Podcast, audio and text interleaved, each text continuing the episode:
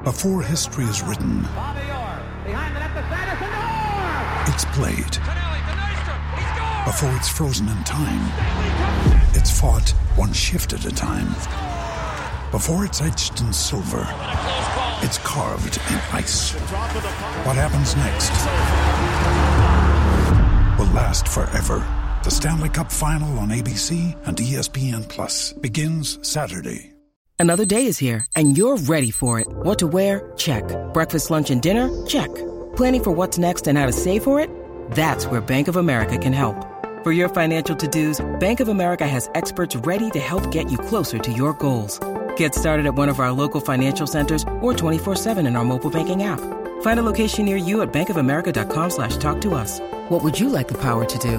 Mobile banking requires downloading the app and is only available for select devices. Message and data rates may apply. Bank of America and a member FDIC. TCL is a proud sponsor of the SKOR North Studios. TCL, America's fastest growing TV brand.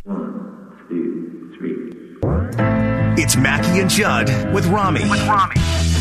This isn't like we hope to be. We are going to be that. And I said that when I got here. We will. We, we were going to have a game like tonight, and everybody said two year, two and a half years ago, no way. So we've had first, we've had never. Up with Tom Pelissero from the field in Seattle in like an hour, but I think everything PJ Fleck said there, in terms of the way the program should think and the way that the fans should think and the way that the coaching staff should think, is 100% spot on. And he's done a wonderful job building the program to a point where we can sit and sort of nitpick these small things in a 10 win season, right? Uh, but that's where, that's where I'm sitting at here, Judd Zulgad. I'm sitting at big picture. This is great. Small picture, Saturday, first quarter, things that should have been done differently. I am ready to roll up my sleeves and nitpick because we are going to start the show. The Rock knows how you feel about pie. The good old fashioned Mackey and Judd pie chart of blame, and the floor is yours. Let's Oh, just start the good- show right away. I love a good pie chart of blame. PJ Fleck, big picture. This is different. It's a different Gophers program, and I agree with all those things. We're going to get into the state of the program, but this pie chart of blame is all about why The Rock knows how you feel about pie. and how they lost to Wisconsin on Saturday. Let's get it all out of our systems. And to a degree, also why they lost a couple of weeks back when they had a two game lead going into the uh, in- into the Hawkeyes game in Iowa City. And what Flex said is fine if the proper reflection is there by the person who said those things to know how, how to avoid the future downfalls because um, this is a very unzolgadian pie chart. In other words, not a lot of pieces. Yeah, usually you have Ordinarily, like seven pieces Oh, of ordinarily, pie. I like I like six to seven. the Rock knows how you feel about pie. I like to pass the uh, the uh, praise around at the uh, Thanksgiving table or the blame around, and Yeah. everyone gets a chunk, and someone gets some Cool Whip, and this is going to be short and sweet. Um, try to blame for what we saw on Saturday in an incredibly disappointing game, not because the Gophers lost, but because of how they lost. If they lose by three points, if they lose by a touchdown, it's a tough loss, and I totally get it. Uh, as I told you when we started our uh, broadcasting day with, with an impromptu Gopher vent line session, I considered this game to be blowout proof, and I was 1000% wrong. So my pie chart looks like this. 75% of my blame goes to PJ Fleck. wow. It was a awfully co- it was a poorly coached game. Wow. The game plan was poor. Paul Chryst had you at every turn. Uh, I will sort of sub tweet here um, uh, Kirk Ciarrocca, the OC, but this is largely PJ's offense. So I'm not going. I'm not going to, to take the uh, coord- coordinator and blame him too much. I'm going to keep that on Fleck. Um, you know, we talked about it. The fourth and two from the 35, first quarter. You're up by seven. The second play from scrimmage was a masterpiece to uh, Bateman. It was unbelievable, and you've got all the momentum. And right then and there, fourth and two from the Wisconsin 35, you sort of give that back. So I'm going 75% PJ Fleck. This is a, this is a week of in-game reflection for the coach. He knows he can recruit. He can. He knows, I think his scheme is really good. It is. But the reflection that has to go here on what went wrong, and ultimately he's got to come back to game planning Yeah. in game.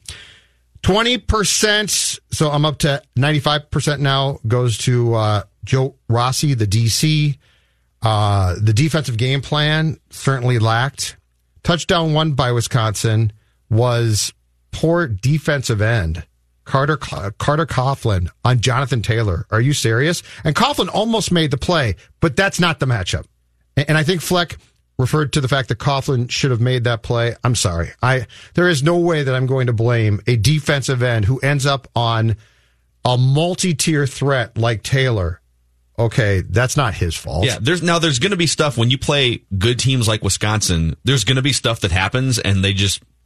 I mean, when when Alabama plays Auburn, you know they're just throwing haymakers at each other, and it's a, it's a race to 45 points sometimes. So there's there. I think we have to parse apart what are the things that are just going to happen because you're going to give up 20 plus Right, points and to Wisconsin versus like what are the things that you probably could have done a better job And then- preventing from happening? And then touchdown two was wide receiver, essentially on or Thomas Barber linebacker on a Wisconsin receiver. Also again, mismatch advantage Wisconsin. Yeah. great game plan.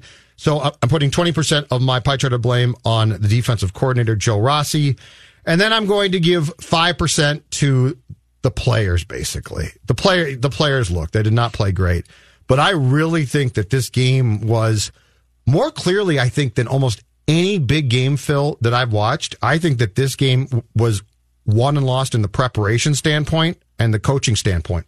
The Rock knows how Three you pieces. feel about pie. Only three pieces of Very pie for Judd. Uh, and I'll give mine here in a second, but uh, we already have a couple people calling in 651 646 8255. We also want your pie chart of blame. This is a day of therapy for Gopher fans. We are here for you, Mackey and Judd with Rami, and we're here until 6 o'clock. We have a ton of Viking stuff to get into. But This is also, by the way- this is therapeutic for me, too, by it's the way. It's a day of lessons. I feel like if you're Fleck, if you're Fleck and you tuned in right now, the because he he's the guy who tries to get the fan base and his players and staff to to reflect, I think, and be aware. And I think when you're doing that constantly, sometimes it's very hard for you to sit down and be like, "Oh, wait, hold on a second here." Yeah. So I can reflect too. And so I think that this is a very important day for PJ Fleck to stop what he's doing right now, put it all down.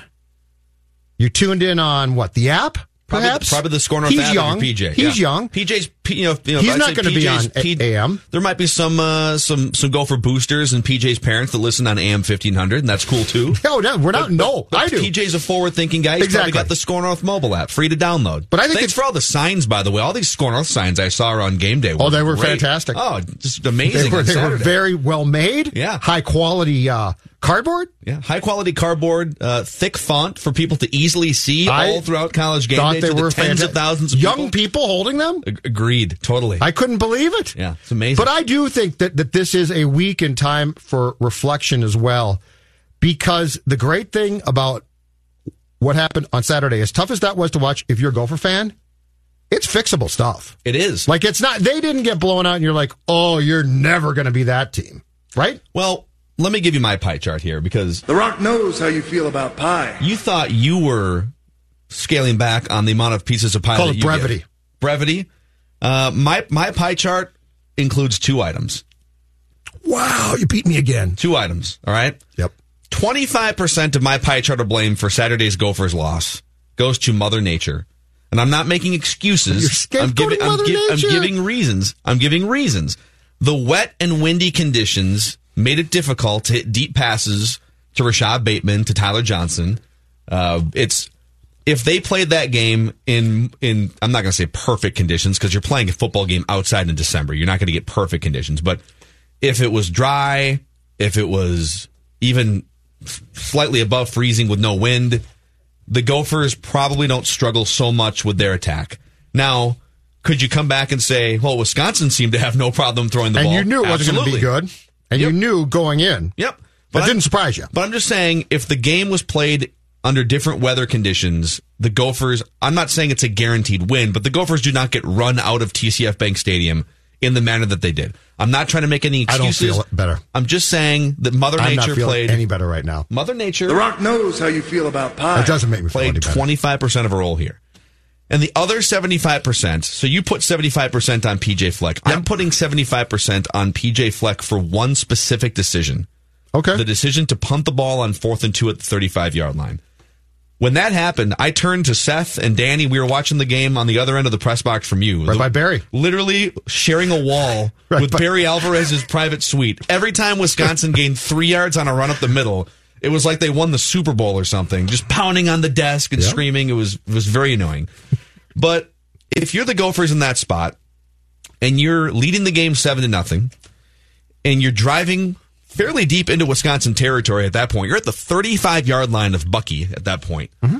With a chance to go up 10 nothing, 14 to nothing. The crowd's going crazy. The, I think at that point, the weather had a, a more negative effect on Wisconsin. Just, I don't know. I mean, the, the Gophers had all the momentum in the, in the world up until that fourth and two play. And so you get to a fork in the road on fourth and two, a chance to step on somebody's throat or a chance to pin them deep and let your defense go to work, which is what PJ Fleck chose. And by the way, I am still a huge supporter of PJ Fleck. Big picture PJ Fleck. Come on, therapy but right some, now. Some tough love here from the guy that dressed up all week as PJ Flecker on The Office last. Some tough love But you would have went for it. I'm talking about game theory here and weighing risk versus reward when making decisions as a coach. I don't like when people judge coaches off of results. I think we should judge coaches off process. Mm-hmm. And the and the right process in that situation is to correctly weigh risk versus reward and say, all right, what? Let's go down the checklist here. I would admit, you know, call a timeout if that, if that's if that's a situation where you're going to burn one of your timeouts and really think about risk versus reward. Mm-hmm. I'm all for it. Okay the risk for going for it on fourth and two from the 35 yard line, aside from the fumble and interception risk, which is a risk on any offensive play you run. So that's like you could say, well, what if you throw an interception? But like you could throw an interception from your own 10 yard line, and that's even riskier because now now you've given them the ball in, inside the red zone, right? So let's get rid of fumble and interception. I'm talking about field position risk in that spot. If you get stuffed on a run play up the middle, you give them the ball with 65 yards to go until the goal line. And you even said after the game how much you trust your defense, which is why you punted, right? Right. Well, if you trust your defense, to me, the trust should be placed in, hey, we're going to go for it here, take a chance. And we trust that giving them a shorter field, you're going to go to work and do your job, right? That's where the trust should lie. And so the risk was very, very minimal. You give them the ball back, and they still have five yards to go until they get to the 40 yard line, 15 yards to go until midfield. I mean, they're only 10 yards past where they'd get the ball on a touchback, anyways, right? Correct. You're pretty deep in their territory. Correct. But the reward and the upside of going for it and being successful is possibly, and in my mind, likely ending the game on the spot. If you're up 14 to nothing in that spot, I know that Wisconsin played well at the line of scrimmage. They bullied you around. They outcoached you for the majority of the game. But if you have, if you capture that momentum in that moment, you go up by two touchdowns and the crowd's into it. And now the weather is probably on your side because now Wisconsin has to like be one dimensional in a spot where they'd really rather not be one dimensional. And they have to come back down 14 points on the road. The game is different if you go for it and you get it and you cash in and you score a touchdown. That's why PJ Fleck and that decision. The Rock knows how you feel about pie. is 75%. And now they are if if if you go for it and get it, now they are really backed up. They're down by 7. They are on their heels at that point. So let's take this too. Be- because because I think that really a lot of things in modern football pointed to go for it. Fourth and 2, go for it. You got stopped, who cares? Go for it. Yes. There would have been no criticism So let's take- get stuffed on that play. But let's take the term game theory and tweak it to this game feel as well. Just a simple feel about I'm at home. My crowd is going crazy. I've got a touchdown, which I, by the way, beat them second play from scrimmage on a beautiful play. Mm-hmm. That was a great play call. You could not start that game with a better play call than I believe run, play action, Bateman, bang. Mm-hmm. Okay. So let's take game theory and also go with game feel. In my gut, I know if I can get two yards, two yards, I don't care long two. He kept saying long two. It's two yards. If I can get those two yards, the feel right there and what it does is enormous. I just don't see any downside for saying, let's try this. Yeah. That's when the game ended for me. I, I, I And doesn't modern guys- football also say, do this? Yeah. I, I turned to our guys just to finish that anecdote from a few minutes ago. I turned to our guys in the press box and I was like, this is absolutely the type of decision that loses you big games. This and burning timeouts when you need them in close games down the stretch. This is the type of decision. I, Yeah. you, you can build up your program with recruits. You can coach the hell out of Tanner Morgan. And these are all the things that PJ deserves so much credit for. And this is why if he stays and gets better at some of these in-game decisions, I do think they have a chance to play in the college football playoff at some point. There's people looking at this program, 17 year old kids that never would have looked at this program before. Do you think Rashad Bateman comes and plays for most of the other Gopher coaches that were here before? Yeah, I, I just No, he's at Georgia or something like that. he is, in Georgia, and he turned down Georgia to play Absolutely. here. But in that spot, it's like everything you're doing. This is what's baffling to me. Everything you're doing with this program is forward thinking. It's modern. It's new. It's fresh. It connects with young people. And the decision making process in moments like that is antiquated. It's 90s. It's old school, and it doesn't fit. It's very It's safe. it's it's it's incredibly it's safe. cognitive dissonance in my mind. It doesn't make sense.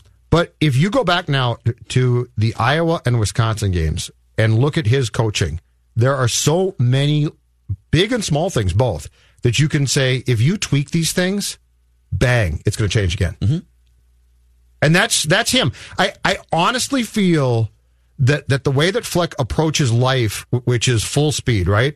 Which in recruiting I think works, in game planning might work as far as schemes go and things like that. But I think the one place where he's at a disadvantage at his age as a relatively young coach right now is that the speed of life to him continues during games. And I think he has a hard time right now processing and slowing things down. Yeah, I think. I to be like, okay, hey, you know what? Take a deep breath.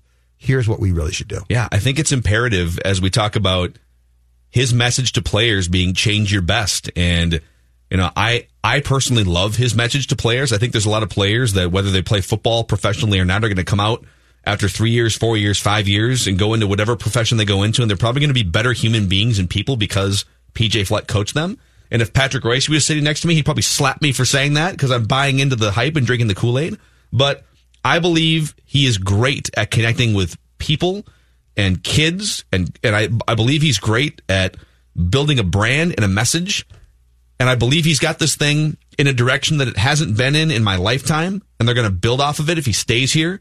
But I also believe that he's been in the two biggest games since Penn State. He has sabotaged them with bad timeouts and a bad fourth down decision, and maybe even some bad schematic stuff. And that's that's got to get cleaned up But he controls that too. for sure. So, it's so if, it's easily correctable, as Christian Ponder would say. if the quote that you played off the top of the show is to become true, and, and we are, and we don't say, oh, typical Gophers, typical Minnesota sports team. If we all say, you know what, I believe you, he controls that mm-hmm.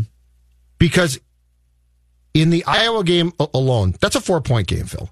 In the Iowa game alone, if he tweaks some in game things here and there, I believe the outcome of that game very well could have been different. Yeah. And so, so for him to, for him to pay off, or for us to pay off what PJ Fleck wants, I think the next step is okay, next year, let's see you coach a game where we all say makes sense. I also want to point out, I think, and I tweeted this during the game when the when there was three touchdown lead and it was very obvious the Badgers were going to win. The Badgers were the better team on Saturday. You could even argue just based on recruiting rankings, the Badgers have the better roster and players. Um, I don't know if the Badgers have a Rashad Bateman anywhere Right, in but terms of. Well, actually, uh, I would say that the Badgers and the Gophers both have skill position players that should go in But the up, first round. up front, the Badgers were damn Yep. good on Saturday. That's a really good team. But you can say that that's true. And even with that being the case, you had a chance to go up 14 to nothing or 10 to nothing.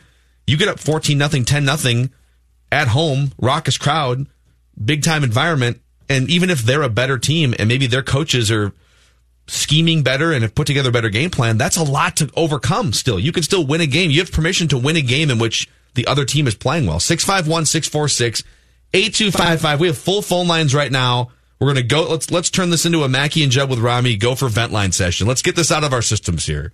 And we've got a lot more to talk about in terms of state of the program. Uh, you have a take that you mentioned a few hours ago on our SKOR North Gopher show this morning that we need to run through the Hot Take Police Department.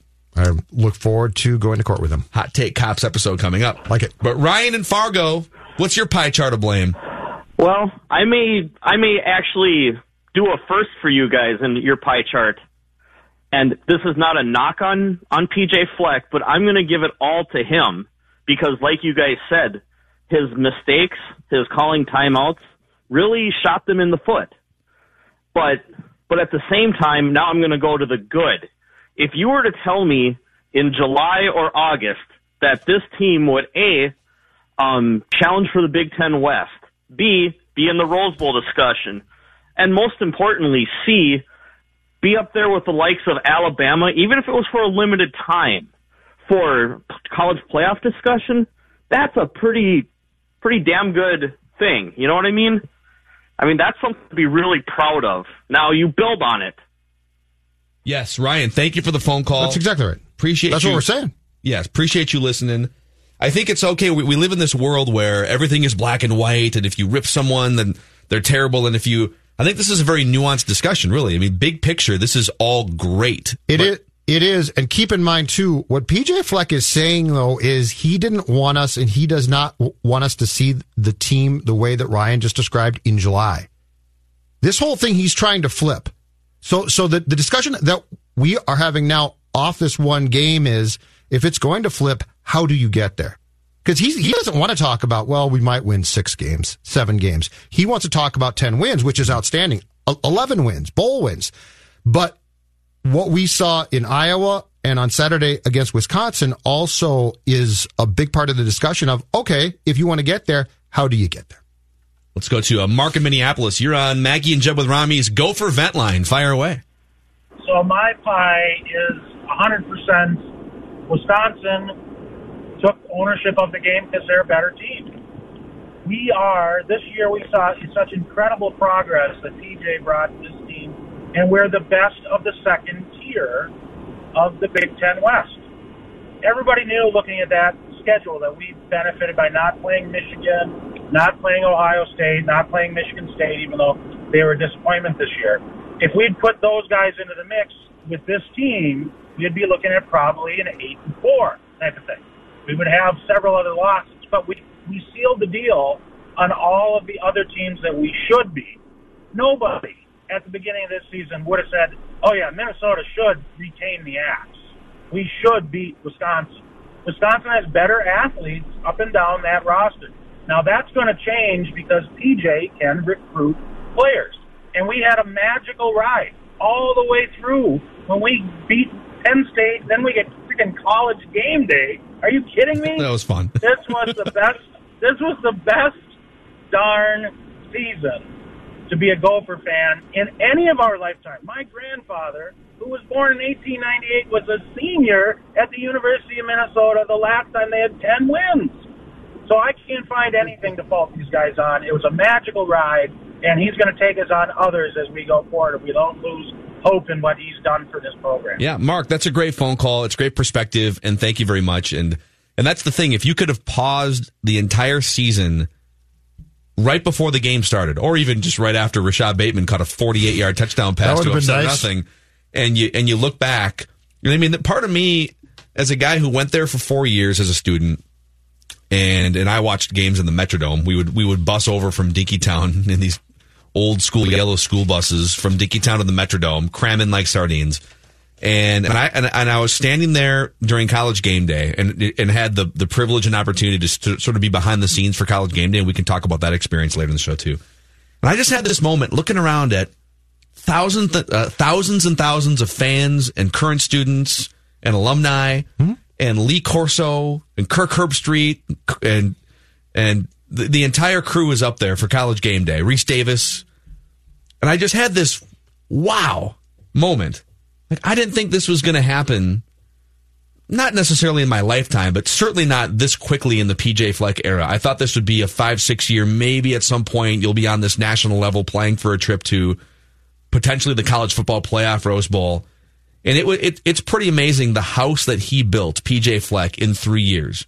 I mean, it's it's it was a quicker build to the double digit win total than at Western Michigan when he didn't have Ohio States and Michigans and Wisconsins and Iowas to deal with in the conference. I mean, if you in the MAC, honestly, if you just get some recruiting momentum going and you get a couple guys here and there, a Corey Davis, like you're going to beat Akron, you're going to beat Bowling Green. Sorry, so I'm not to minimize what he did at Western Michigan, but to get to 10 wins that quick in the regular season and to beat Penn State at home, it is an amazing ride that he took everyone on. And then the game on Saturday happened, and I and I'm not wiping it all the way. I'm just still trying to process how and why Saturday happened because it's not as simple to me as what Mark the caller just said, which is well, Wisconsin was better. I thought Wisconsin was better too, but not like three four touchdowns. No, they better. weren't that much better. They they were. If if the Gophers had lost that game by a field goal, it, it would have been tough to take if you're a Gopher fan. But you would have said, okay, that stunk, but okay. You were down by three at halftime, and then you got worked for two quarters. And I think what makes this difficult is very, very simple. If you lose to Penn State, then you're like, all right, yeah, you know what? They got through Rutgers and Maryland and Purdue and a lot of, of mediocre to bad teams, Nebraska. And then they played a really good team. That was it. But that Penn State day and that game was so magical. And then you go to Iowa and that was a tough game and you lose by four and you're thinking they could have won that game. Yeah. So there was nothing that set you up for Wisconsin. There was nothing that made you think, you know what I think might happen today? They're going to lose by a lot. There was not. So if they had lost to Penn State, then Wisconsin, you you would have come around and said, well, that's disappointing, but they lost to Penn State, they lost to the Hawkeyes, and then and then the Badgers finally. So I think it's the Penn State game that set up a feeling of, oh no, this is possible. That was a huge win. That was, I think now, unless you take the year that they went to Penn State in 99 and won, I think the win here against Penn State is the biggest Gopher win that I can recall. Maybe the Michigan wins, but this was, I mean, if you think about the fact, the storming of the field and how cool that day was. And, and also that they got some luck because the Penn State kid tripped on the 10 himself, which, as I keep saying, is what happens to the Gophers ordinarily. So I think the Penn State game is why Saturday was so disappointing. Because if you had asked me on Friday, what, what are the, the, the pie chart of scenarios? I, I would have said close loss, close win. I would have never said, I think Wisconsin's going to come in and blow them out. Yeah, I'm. I'm actually. That's why it's hard too. to process. Yeah. So it's like it's it's. I think the hardest part to put a bow on this part of it, and then we got we got to get to. We're going to get to a bunch more calls here. Gopher vent line in full effect the rest of the hour. We'll mix in a bunch of Viking stuff too. Uh, Dave, Jeff, John. We'll get to your calls here shortly, and Judd a trip to potentially hot take jail for something he said earlier. But what's hard to wrap your head around is no one no one saw a blowout that way coming and it's just it's frustrating if you're invested like I have been and you saw the ride Yep. you saw what was possible if you beat Wisconsin and it's just sort of hard to swallow a loss like that without lashing out a little bit that's how that's It's, kind of how I it's the last also 48 hours it's also tiresome, right?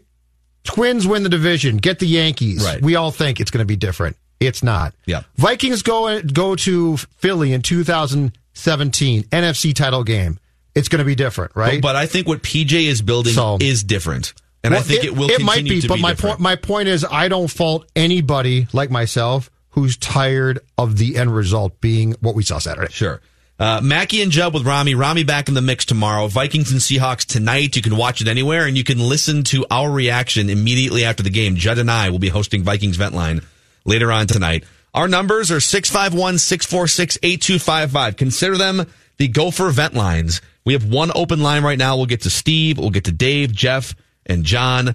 Let's talk about Luther Brookdale Toyota for just a brief moment.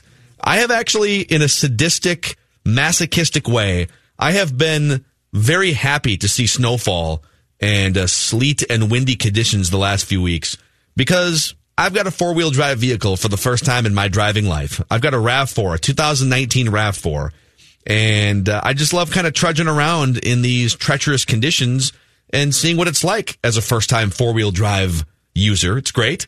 And uh, I, I'd be lying if I said I didn't take the long way home a couple times the last couple days just to see uh, see what it's like. You know, I don't want to take it too far and wind up in a ditch because I'm not, you know, I'm not Jeff Gordon. I'm not I'm not the world's greatest driver. I'm a safe driver, but you can get into a brand new Rav4 2019. There's great deals all over the lot right now. There are 2019 vehicles priced to move at Luther Brookdale Toyota, 694 and Brooklyn Boulevard. Find out why my family and I have been going to the same place for 30 plus years. More Gopher Ventline and possibly a trip to Hot Take Jail for Judd Zulgad next.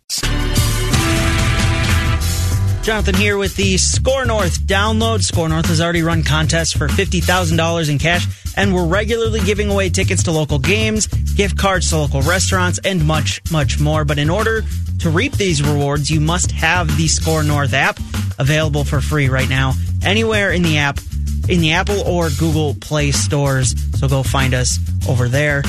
Well, started off great. Both matchup nightmares for defensive backs in this conference. Morgan still got it. He'll loft it downfield. Bateman's got it! And the Gophers strike quickly! Uh, down. Taylor. His third touchdown, and the Badgers punctuating and pulling away from Minnesota. So you've heard Mackey and Judd's pie chart of blame for what happened on Saturday night between the Gophers and the Badgers. Let us know yours over at Twitter, at SKOR North on Twitter. Let us know your pie chart of blame for what happened on Saturday night. That's been your SKOR North download. Now back to Mackey and Judd with Rami. Thank you, Jonathan. Tom Pelissero from Seattle. He'll be he'll be talking to us literally from the field in Seattle pregame in about 30 minutes. Vikings and Seahawks. Vikings vent line later on tonight right here on SKOR North, the SKOR North app, which is free to download. We're going to get to Dave and Jeff here shortly. A couple open phone lines if you want to chime in with your pie chart of Gophers blame or just talk about the state of the program. We're we're torn between the big picture is great, it's headed in the right direction, sour taste in our mouths from Saturday, 651 646 8255. But uh, it's time now for a special episode of Hot Take Cops.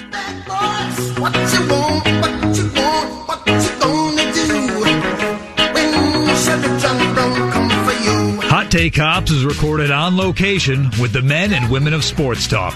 All suspects are innocent until proven guilty in Hot Take Court.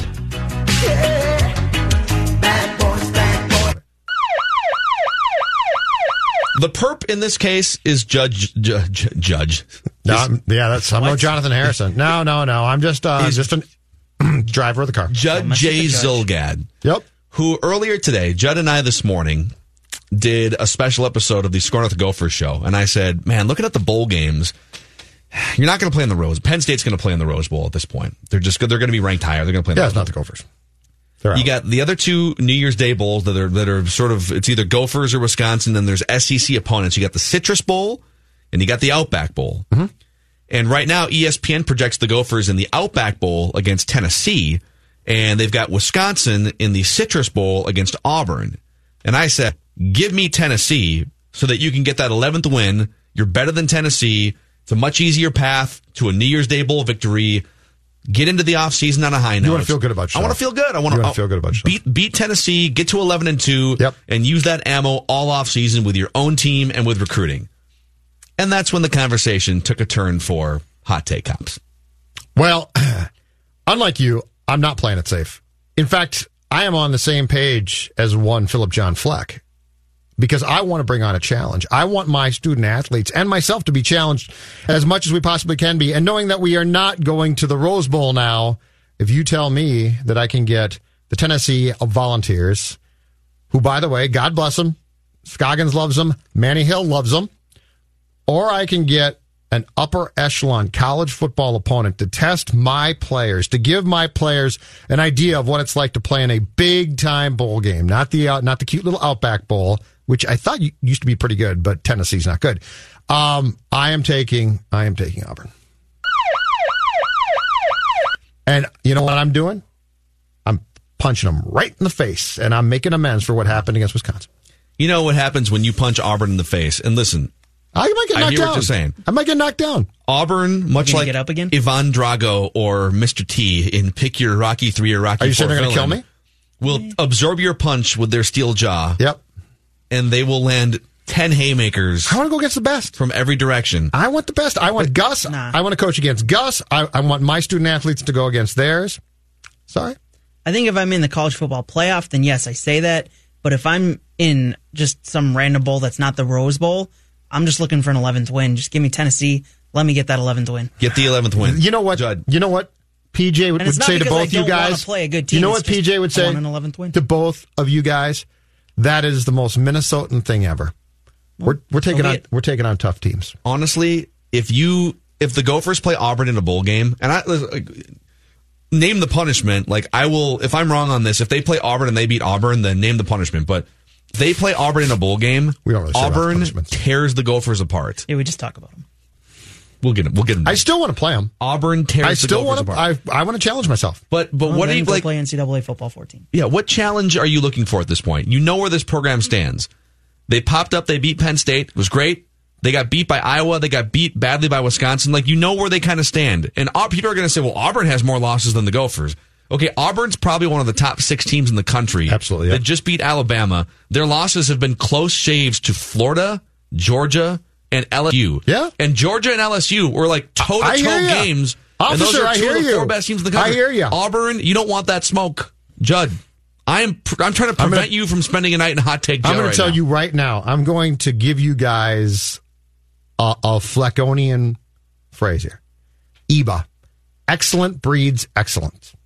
I want excellence. I love the acronyms. EBA, Don't they actually got to be real words for this to work? excellence breeds excellence. No, EBA. the No, acronym no, but itself. EBA's The not a word. That's not a word. Like hyper It is now. and family and It it is now. row. It's a word now. I- I want him. I want Auburn. All right. Put me in jail. Gladly. EBA. Hot Take Cops is recorded on location with the men and women of sports talk. All suspects are innocent until proven guilty in Hot Take Court. All Fair, fair enough. You remember TAP, right? fair enough. On I- Friday, I- TAP. sorry, I forgot. Timeouts are precious. That's what it was. That didn't See, work that- out so that's well. a real word. That didn't You work can out. use That. that. didn't work out so well. What's the uh what's the uh the go for it on fourth and short? G F O FS. Care- careful. GFO We don't want to have to hit the Go dump for it button on fourth again. and short.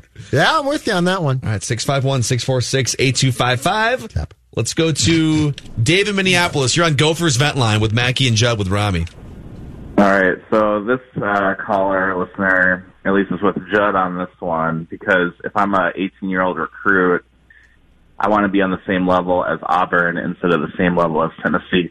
But my question, my call is more like looking at the Vikings as an example. I feel like Mike Zimmer each year uh, upgrades and keeps on changing things around. How, what percentage do you uh, like chance do you think that PJ Fleck can adjust his coaching style to actually go for it on fourth and two, or to not use timeouts and then run for it? So, yeah, so that's my question. I'll listen off air. Thanks. Thanks, Uh, Dave. I think he can. I, I think that's experience, right? Yeah. I, I think that's, I, I'm telling you, and this is a total guess, but I'm telling you, I think one important thing as he matures as a game coach, because he's what, 39? He's not exactly an old guy. I think as PJ matures as a game coach, and I'm talking about Big Ten games, which God bless the MAC to your point from before. But my guess is when, when um, things start to fly in a Big Ten game, it's a different world.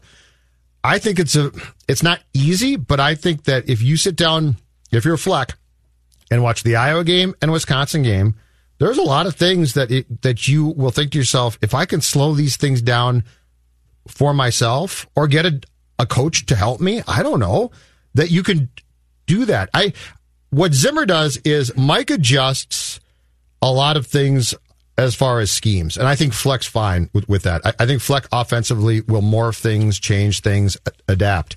What we're talking about is in-game decisions and trying to slow the game down enough where you don't see a play about t- uh, to be run, and it might not be the exact play, and so you're like timeout, timeout, timeout, and then somebody comes up and says you just blew that timeout, right? So I think that these things are all fixable. I think they can all be changed, but they all come back to something that PJ talks about a lot, which is a potential for a learning experience that makes you better at your job. Also, a book that we've referenced on this show a few times, The Extra 2%, written Mm-hmm. about the Tampa Bay Rays 2008 through like 2013, their rise with the lowest payroll in baseball. How did they go to a World Series? How did they win 90 plus games in a division with the Red Sox and the Yankees and stay that competitive with with disadvantages with roster and payroll, right? Right. And the extra 2% was all about okay, the things like we've got these disadvantages. What are the advantages we can gain on other teams? And, and and they weren't doing this at the time, but okay, let's go with an opener, right? Let's get a better first inning ERA, little things like this. So if the Gophers, from a recruiting and a roster standpoint, aren't on the level of Ohio State and Michigan and Penn State. Go look at the recruiting rankings. Even Wisconsin. Wisconsin's not on. Wisconsin compared to Iowa, uh, uh, compared to Ohio State, Michigan, Penn State is a tier below, and then Minnesota is a tier below that for the most part. So if your roster is not as good, and unless unless you think that you can get your guys just flat out more motivated or developed at a quicker rate, right? Which Right. might which might be the case as well. You have to find little advantages in these games to make up for the difference in talent or experience with a Paul a Paul Chryst, right? Mm-hmm. And to me, those little advantages are going forward on fourth and down, being more aggressive in situations, uh, preserving your timeouts for the end of the game, like Bill Belichick does, so that you can get that extra possession or the end of the first half, right? Right. Like those are the things that are going to help put you over the top. Let's go to uh actually Jeff in Lakeville's a Badgers fan and he's going to probably slap us in the face here. So go ahead, Jeff. We're an equal opportunity. and Badger fans listen to SKOR North from what we gleaned over the weekend. I saw that It's on a good. nice sign. Yeah. No, I, I I think you just got to pump the brakes a little bit here in terms of you know with regard to Fleck. I, I think what he's done has been, as it was said earlier, magical. But you got to remember, prior to Barry Alvarez, really how crappy the Badgers were for 30 plus years. Yep. And he turned it around as well. But I think I think it's all a matter of allowing Fleck to get his depth chart at three and four, where he's only at two now. Um, they're going to be tough, but I, I think Gopher fans have to pump the brakes a little bit to allow a little greater depth to take place, as well as decision making and experience. Paul Chryst has won ten games four out of the last five years. Yeah, it's all these are all Jeff, thank you for the the phone call. Um in terms of pumping the brakes, I don't think I don't think pumping the brakes is the right way to look at it. I think I think it's fair to say that the Gophers record doesn't reflect where they stand in the college football pantheon. Just because they have an extra win compared to Auburn doesn't mean that they're a better program or a better team than Auburn. I think it's fair to say that their record is that we've had a reality check here the last month or so, and that's Sure. fair to say. And I wouldn't pump the brakes though, be, because it, as is the same, I think, in the case with the Twins. I think that this is an exciting turn as well.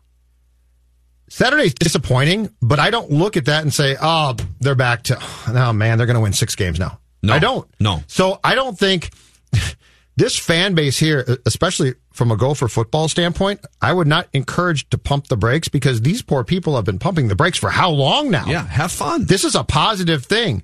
Saturday's disappointing, but it's no, it's not, it's not as if I think, well, you know what, the schedule was simple and then it got hard and they weren't good then and now they're done. You beat Penn State. You still beat Penn State. So is this going to be a process? Absolutely. And- And is this team going to contend for a Rose Bowl or a Big Ten West title every single season? I can't guarantee that. But it does seem like this this program now has taken a positive turn that I would absolutely not ask or tell people, well, pump those brakes because they're not going to be good next year. No, they could be good next year. Uh, Gopher Vent Line continues here on Mackey and Judd with Rami with Joe in Burnsville. Yeah, this is just the beginning. I'm with what Judd. Did he want Auburn?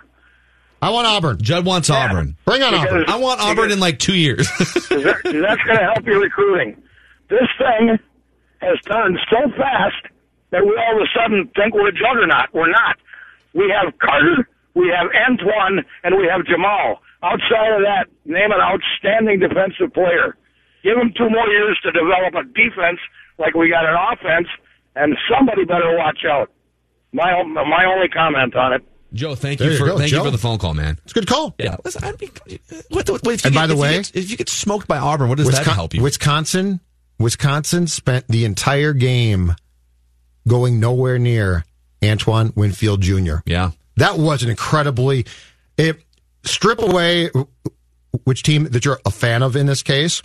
Watching what Paul Chryst and his staff did was incredible. It was a dissection. It really was. But there it was, was a couple trick little tricky plays in there too. They ran The a reverse kickoff? on a kickoff return. But it was a dissection that, as just a flat out football fan, I think you had to appreciate. As a Gopher fan, it's difficult, but as a football fan, Yeah, but it's a dissection that's taken place the majority of the last two decades. So uh, uh, I think let's be honest, most of the time they don't wrong- come. Most of the time, teams were, were threw a team out there against the Gophers and said, "Go do something." That was an actual game plan dissection. The other thing that I really, really love the potential of is how great this rivalry could be. This is this is a great long time and geographical rivalry, but in terms of competitiveness and both teams being at their best and it being on a national level, And don't it abuse hasn't that been. axe. Don't rent that axe oh, out. oh out. my god! You rent We'll that play axe out, there's going to be hell to pay. They doubled down on those ridiculous, idiotic comments too. How dare you let anyone other than senior players even make eye contact with the axe? You're disrespecting the. You're disrespecting the fallen players from previous. You know like, what? dude, Paul just- Chryst, but Paul Chryst got those kids to believe that. He did. It, it's actually a genius motivational job by Paul Chryst. It's very Fleck like. Did you see they they brought the axe around to joyous Gopher fans who haven't experienced joy on this level in their lives? How dare they disrespect dare the they axe let like the that? fans who love that axe more than these players who come in for four years see it? Aren't It's these like, trophies supposed to be paraded around town would if you get them? The jug. Yeah, the yes, jug dude. was in the studio Dude, once. Mike the- Grimm. It was great. The Stanley Cup it was heavy. Gets guacamole put into Yeah, it. Okay, it's not all it gets put into it. right. I mean, it's it's pretty absurd. It's pretty I, I didn't say anything, Jonathan. I just said it's not all that gets put into it. well, it's what you didn't say. I know. we all know what uh, Ovechkin was doing with this. Oh yeah, Yeah, it was more than just queso. Okay, keg stands, Yeah. which they outlawed. What? with the with the cup, Yes, they outlawed it. you can't do a cake stand with a cup You're not supposed to anymore. because it disrespects the fallen players. Oh, I think they're afraid the thing was going to fall apart. Dude, there was a Badgers player after the game who literally said it's disrespectful to all the players who played in this rivalry in the past. yeah, I think that's ridiculous. What? Dis- it's disrespectful. But those that's great players. because because Fleck next year will now use that. Can we talk to Brooks Bollinger and see? Brooks Bollinger was a Badgers quarterback. Do you think Brooks Bollinger felt That's a disrespected? good question. We should No, we should talk about him. Ohio State Our puts guy. up 60 on them. But here's the here's the thing that I really love about this rivalry because I think we're on the verge of at least a five ten year stretch. If Flex stays and if Wisconsin, there's no reason to think Wisconsin's going to drop off, right? going anywhere. Yeah. So if Flex stays and this thing is just the beginning, and you've got two teams that are going to perennially be in the top 25 or at their best in the top 15, and in this case, one of them's in the top 10. Mm-hmm. So recipe number one for a great national and geographical rivalry, both teams being good. But I think the second layer to this that, that rivalries don't always have, but this one does, very contrasting styles of coaches and of even the way they play football, right? Paul Chryst is this old school, grizzled, you know, we talked earlier on the SKOR North Gopher show. He's offended by the fact that Miami would use a turnover chain and that the Gophers would bring the axe around to fans around the state of Minnesota. Like, you protect the axe. No one, no one touches the axe. I'm Paul Chryst. Like Barry Alvarez, just grizzled old school guys who run the football. And PJ Fleck is flashy. He's young. He's brash. He's know, Wisconsin wears the same uniform every single week. Paint dry, right? That's their Yeah. style. The Gophers have a new uniform every single They game. change them Flashy. sometimes, and it's awful. But the the contrast is amazing, and I think if both teams are great with this type of contrast, this rivalry goes to another level we've never seen. Yeah. I'm excited for it. Yeah, no, I it, it's great, and and I love the fact now that as as stupid as it might seem, the whole axe thing, it's outstanding because now Fleck can can say, let's get that thing back and let's parade it around the state more than we did the last time. Yeah. And the Exactly. Wisconsin people are going to be very offended. This, if we could go back and forth on a yearly basis with Viking Packer hate to a certain degree and go for Badger hate, it's going to be so much fun. Yes. But this is this is the payoff if the Gophers can be good for a sustained period, right? How long has it been? You know, who hates Iowa? We hate I- Iowa. You think Hawkeye fans have cared until now? They're like, okay, you can hate us all you want. Guess what? We beat you most of the time. That was actually the biggest question in and around game day from people like on the ESPN production staff, just kind of being behind the scenes was, okay, so you guys are playing Wisconsin today. not Why are all these thing. we hate Iowa chants breaking out? Yeah. 651 646 8255. Steven Shoreview, you're on the show. Mackey and Judd with Rami, Gopher Vent Line. Hey guys, listen. Uh, I'm not asking Fleck and the fans to pump the brakes, but just remember, Pat, Fitz, uh, Pat Fitzgerald won the West last year, so every year is on its own. You know, my guess is Winfield's gone. All three linebackers are gone. They're still going to have a decent offense. But I guess the ultimate question is, what's the goal? If the goal is to actually win the Big Ten championship, you can't have recruiting classes somewhere between 30 and 50. Yeah, that's I true. mean, because because Ohio State, I'm, I'm telling you, since 1954, when Woody Hayes won his first national title, they're the only program that hasn't had a sustained dip in the last 60 plus years. Sure. And they're they're not going anywhere. I will They've say that, uh, within the state. Steve, I will What's say that? that my, my stated goal is still just get to the Big Ten championship game and you can qualify for the Bowl? and smile while Ohio State beats you by forty. That's step one. Let- Then step one they fell short of this year, but I'll take the ten and two season. So, Steve, thank you for the phone call. We're up against a break here. I want a Rose Bowl, okay? There's still. I a- just a want to be in the Rose Bowl. I think there's still a, a greater than 0% chance that a Rose Bowl is possible. And it involves Wisconsin getting smoked by Ohio State and whoever makes Penn the State decision. disbanding their program. I think it, I I think it's more like We're done would, playing would football. someone say I know Penn State's ranked higher, but Penn State got beat by the Gophers, therefore you could do some mental gymnastics to put the Gophers in, but it's probably not going to I want the Gophers in the Big Ten championship game. They can lose there, and, and then if they go to Pasadena, I'm happy. Just once Um, before I die, okay? So are you uh, are you more about the Citrus Bowl or the Outback Bowl without knowing who the opponent is? Did I'm they- more about the did they go Bowl to the because it's a Citrus bowl game for them. They went to the Citrus with Jerry Kill. Yeah, they beat. Uh, wasn't that the Georgia Tech Bowl? Yeah. No, it wasn't Georgia Tech, was it? Um, they all run together. Outback Bowl because they haven't been there, but I want the tougher team. Give me the tougher team. People are agreeing with you, by the way. Uh, I want a Jeb, tougher team. Jeb tweets in, "I'm 100 percent with Judd. Build the kids for next year. See where we're at in terms of like playing Auburn. Anything that challenges your coach on down, I like. And I don't think Tennessee does. I think it's a lousy program for the most part. Yeah, they, Chip. they really score. By Sorry, the way, Chip did you guys see that uh, that uh, there was a burner account earlier today that had Mike Leach going to Ole Miss? Oh, is Don't remind me. It was super disappointing when it came out that it was a burner again. It got a ton of run today, and, and and it makes sense. So it'd be kind of fun if Mike Leach went to Ole Miss, but That'd be great. Him in the SEC. Is Mike Leach a good guy or not?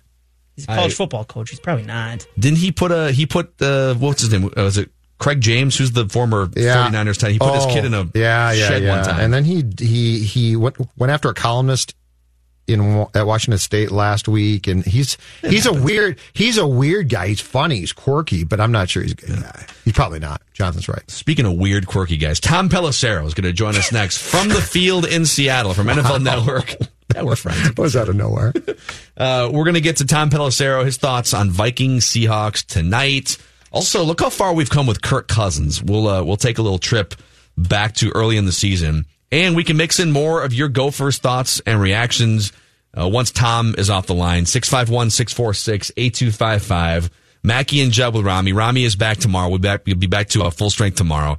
So, speaking of the Gophers, Federated Insurance is a proud sponsor of U of M athletics and turnovers for kids. So, uh, for every forced turnover by the Gophers defense, and I believe they had one forced fumble and a fumble recovery in that game on Saturday. So, Federated donated $1,000 to Big Brothers and Big Sisters.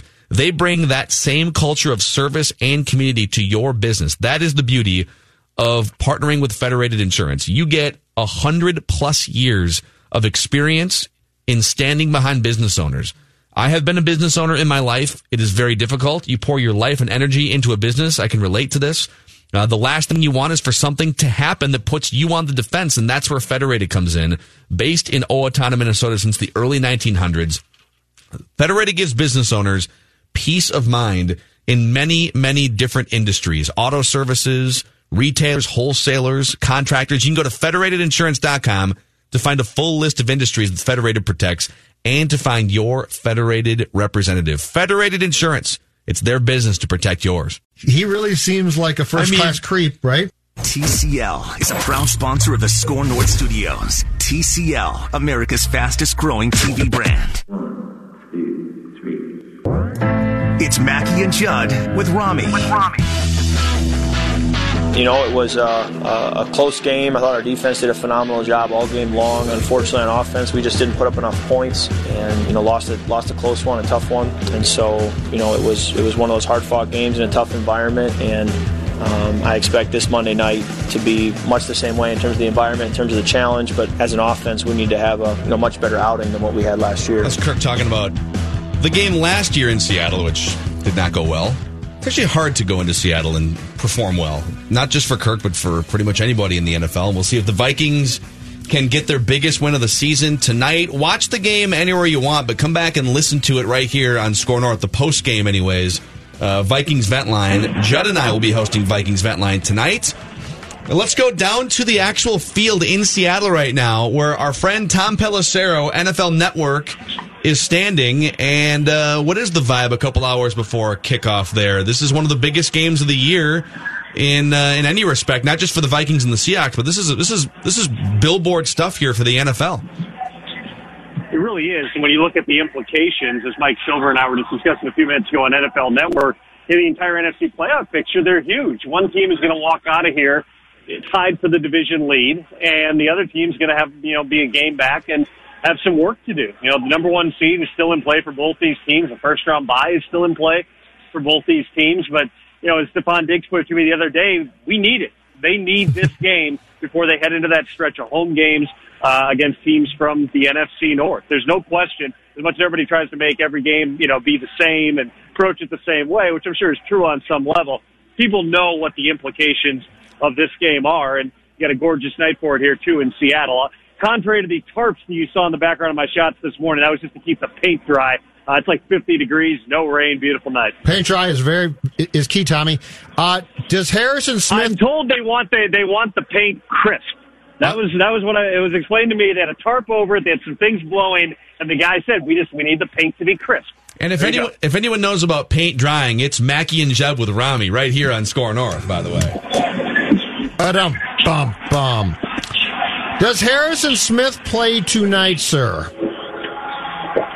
It sounds like Harrison Smith is going to play tonight. Uh, you know, he's got a hamstring, so he's still got to get through Yep. you know, whatever he does in pregame without a setback. But everybody I've talked to today has said their understanding is uh, Harrison is preparing to go. They're also going to have back uh, Linval Joseph, who had his meniscus trimmed a few weeks ago uh, by Dr. Chris Larson, the head team physician.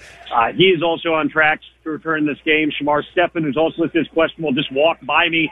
I asked if he's good to go. He said yes, sir. So a relatively healthy Vikings team, other than, of course, uh, wide receiver Adam Thielen, who certainly sounded on Friday in his podium session like a guy who thought he was going to play tonight. But you know, I, I talked to Thielen for a while after that, and one thing that he said that stuck out to me was, "I'm definitely not 100 percent." Stays in a good place. He's gaining confidence and all that, but he's not 100 percent. You know, the Vikings are in a good spot in terms of getting into the playoffs. They got to play the long game here. Still a lot of football left. They just did not feel that he's ready. There's no major setback here. It's not some secret. He's not out for the year. Right. He's just not quite ready to be back on the field. So if that's the case, does playing Smith make sense? Because my concern is you just went through the same thing, and Th- Thielen tried to come back in that Kansas City game. Obviously, I I think lasted a series or about three plays.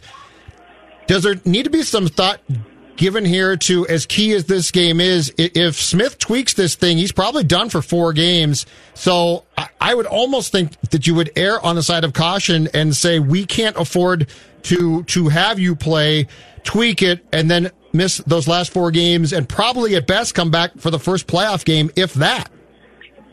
No, that's absolutely true. And the Vikings do err on the conservative side. You know, when Thielen played against Kansas City, he was pushing. I mean, he was pushing to play, get back into the Detroit game. He was pushing to play on game day after being ruled out to play against the Redskins. You know, obviously he went out there, he felt the hamstring grab. Uh, we don't know the, the, you know, the details on Harrison Smith's hamstring. There's a lot of different degrees you can be dealing with here, but he was able to practice in part, uh, through the course of this week. Uh, you know, you would not put him back on the field if you thought there was a significant risk of him having a, you know, a high level setback. Let's also not forget, this is a Seahawks team that can throw it around, uh, quite a bit. We don't know. The one guy who said us, we really don't know is Anthony Harris yet. I have not yet seen him out here on the field. If you were down both your starting safeties, that would be a, be a potential issue to deal with here. But again, they don't, they're not going to take chances even in a game that means as much as this one. If Harrison Smith is playing, it's because they've deemed him ready to play. Tom Pelissero, NFL Network. He's on the field in Seattle right now. Vikings and Seahawks in about two hours, and Vikings Vent Line right after the game is over here on SKOR North and the SKOR North app. Uh, to what degree does tonight define Kirk Cousins, Tom Pelissero? I mean, listen, one of the best stats that our research people have come up all year is since 2015, so basically since Kirk Cousins became a full-time starting quarterback, he has a higher passer rating in prime time than Russell Wilson, Wow. than all the two quarterbacks in the entire league. He actually has performed well overall. That passer rating is not the end all be all of evaluating quarterback play, of course, uh, but this is certainly another big stage for him. He stepped up on the last one in Dallas. The Vikings played well in Kansas City, some of the best teams that they've faced this season. It's always going to be week to week in terms of public perception of Kirk Cousins. But you know, I had a conversation with uh, Seahawks linebacker Bobby Wagner the other day. Was saying, no, it starts like all offenses with the running game. That's what everything is built off of. It's about Dalvin Cook, the play action game that sets up the deep shots. And Wagner said, if Cousins is able to hit one of those, which he won't, but if he's able to hit a bomb and get that confidence, then he's a really good player. In other words, Cousins can feel it sometimes on the field. If he gets hot early in games, he can stay hot. We've also seen him. Of course, you got to go all the way back to week four of that game in Chicago. He missed that deep shot early to Adam Thielen, and the rest of that game for the entire Vikings team just wasn't very good. So I think you know the the, the Cousins angle is always going to be a headline and a fascinating angle, and just seeing how he plays is going to be interesting tonight. But seeing how Mike Zimmer's defense handles or doesn't handle Russell Wilson and the Seahawks offense is another one to watch. I mean, Tom, you look up and down. I know the Vikings have had injuries and there's some age uh, regression potentially. Xavier Rhodes is a classic example, but what do you make of Mike Zimmer's defense this year compared to say a couple years ago when they were the number one defense in the NFL yardage wise and points wise? And how do you think they will attempt to handle Russell Wilson? They're still highly ranked, and Anthony Harris actually just came onto the field, so we'll keep an eye on him here as we continue talking. Uh, you know, if you look at some of the, the key statistical measures, they're still pretty good. Now, I know the overall yards and the points are not where they've been in the past, but it's still a tough unit because every every week, and I've covered a lot of Vikings games this year. Every week, when you talk to opponents about them, they talk about how aggressive the Vikings are, how disciplined, how much they vary up their blitzes and their coverages. You know, they're, they're a difficult, difficult team to scheme against. Where they've gotten in trouble at times has been uh, when teams push the ball down the field on them. That's something they're going to have to deal with. The Seahawks are a vertical pass offense. That's why they can draft a guy like DK Metcalf. That's why Tyler Lockett can be so explosive in that offense. Uh, that's going to be, you know, a challenge for the Vikings just because of the way that Seattle plays. I mean, they're they're still a well coached unit. They still have a lot of good players. They have stepped up in terms of stopping the run, even with Linval Joseph out. I would say that's a good sign. They still got depth on the defensive line. You know, Eric Wilson's now going to be one of their starting linebackers. Ben Gedeon had landed on injured reserve today, and they got to get healthy in the secondary. But coming off the bye for this stretch run, they are arguably healthier than they've been for most of the season. Hey, Tom, what's your sense as far as potential changes that the Vikings might make in, in their past defense coming off the bye, too? Because, you know, clearly the last few weeks before, they were struggling there. Do you think that, that Mike spent some time in, in the bye trying to uh, schematically adjust things a bit to give the uh, Seahawks a different look? Well, they're always tweaking things. You know, the, the scheme is the scheme, but they definitely have altered some things based on issues that they've had in the past. You go back to that Rams game last year that everybody talks about and the way that, you know, Anthony Barr got caught in a bad way a couple of times, even though that wasn't entirely his fault. They exploited the rules a little bit. Games like that had them in the offseason going back and reevaluating the scheme, different ways that they can adjust to things that the, uh, the opposing offense does you know, within the bye, you're not you're not overhauling things, but certainly there's going to be different wrinkles and things sure. that they're going to throw at teams. I mean, that's what's made made Mike Zimmer good for a long time is that ability to adapt what he's doing. And when he, yeah, when he got 15 days to prepare for a game, I told you guys last week Zimmer was sitting behind me on the plane back from uh, Cincinnati last week. He was watching tape the whole time. I guarantee he wasn't just down there drinking wine, smoking a cigar on the back patio. That, that's a dude who's always working, and he knows what's at stake here these next five games. Hunting, right, Tom? Hunting? Yeah. M- Mike Mike sits in the deer stand, watches uh, watches tape, and hunts. Oh, hunting. Hunting. Punting. No, hunting. I don't think- I don't- H. I don't know- I don't know how much Well, he could punt too Uh, if, not- if he wants. A football guy. Hey, he's got a lot of stuff down there on that ranch, man. He can do whatever he wants. Actually, we'd love you to talk for a few minutes about the punting matchup tonight, Yeah, Tom. what- Go what ahead. do you think about, uh, Tom? Talk about punting. Cluey's back there, right? It's a very, it's very calm. There's no wind at all. Should be a good night for the specialists. Uh, hey, I have a just. Uh, there's so many things around the league too, and let, let just we'll get one more minute with you, and then get back to work out there in Seattle. But is Justin Tucker? We've talked about Adam Vinatieri as the greatest kicker of all time. Is is Justin Tucker the new greatest kicker of all time? I think he's been in football for most of his career. Unbelievable. One of the guys in the league who is just automatic that when he comes on the field, you believe that he's making that kick. You know, there's there's something about the mentality of it. I was in Baltimore maybe a month or month and a half ago, and I was talking with him because a couple of their kickers. Remember Kaare Vedvik, who you know Vikings legend Kaare Vedvik was on the Ravens roster, and he had just been cut. It was bouncing around. There was another former, I think Elliot Fry was also a former Ravens backup. He was working out for teams. We were just talking about you know that you know how weird of a world it is. Like you're either Justin Tucker or you're one of the 25 kickers who you have one bad day and they're working out kickers. It just happened to Brett Maher. There's been like five kickers changes around the league this season. It's a tough, tough business. You know, timing is a big thing, and you got to be consistent. I mean, and he's been as consistent as anybody. Yeah, that's Tom Pelissero on the field in Seattle. He's not punting. Seahawks. He's not punting right now. No, he's working. He's going for it. He's going for it Dalvin all. Cook is zapping up Geno Smith five feet in front of me right now. So all the action through kickoff on NFL Network. Get in there. Go Make for a sure dab. that paint Go gets dry, dab. Tom. That's the most important thing on that field right now. Dry paint. Better be dry now. Better be dry now, or Russell Wilson could have some issues with his please. all right, bye, Tom. See ya. Bye. Tom Pelissero on the field. You don't you don't get inside access like that. That was a good connection. On any show. That's Mackey and Judd. Till the with end, it got a little dicey, but before that, that that's a good connection from on the field with Tommy. It was.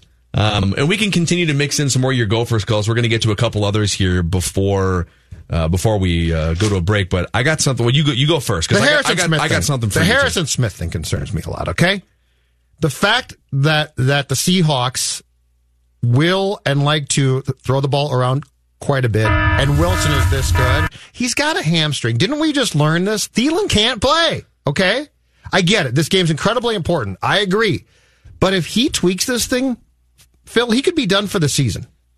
I can't take that chance. This has to be. When's the last time that you ju- just heard? Ah, it's just a little hamstring. You know, it, Yeah. it's always a fairly big deal. And if you think for one second that 22 is going to play and be like, you know what, I, I can't run.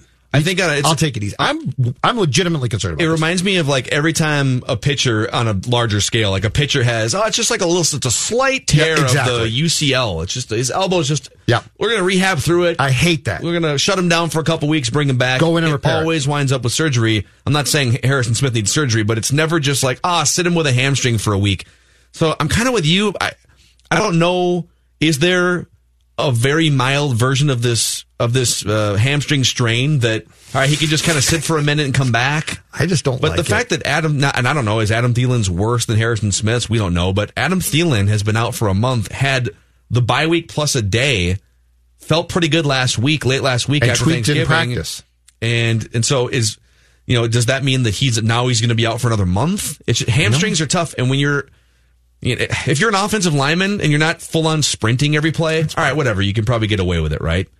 If you're a safety and you're opening it up on almost every play, right? Charging in to stop the run, blitzing, running back. backwards, Yep. wide receivers. That's and Smith is Smith is great because his biggest attribute, I think, is his ability to get all over the field consistently. Right. Yeah.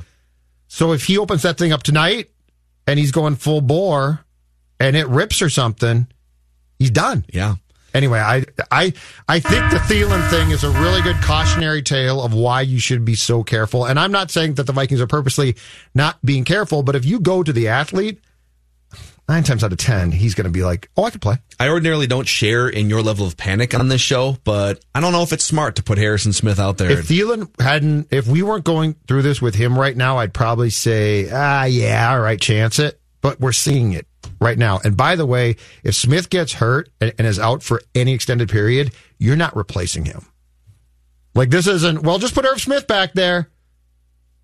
Thielen's loss has hurt, but Irv Smith has emerged during the time that Thielen's been out and actually played really well, I think. Yeah. And so there is an alternative there. If Harrison Smith goes out, your safeties aren't terrible, but that guy is essentially, as far as I can tell, the heartbeat of your defense, and now he's gone.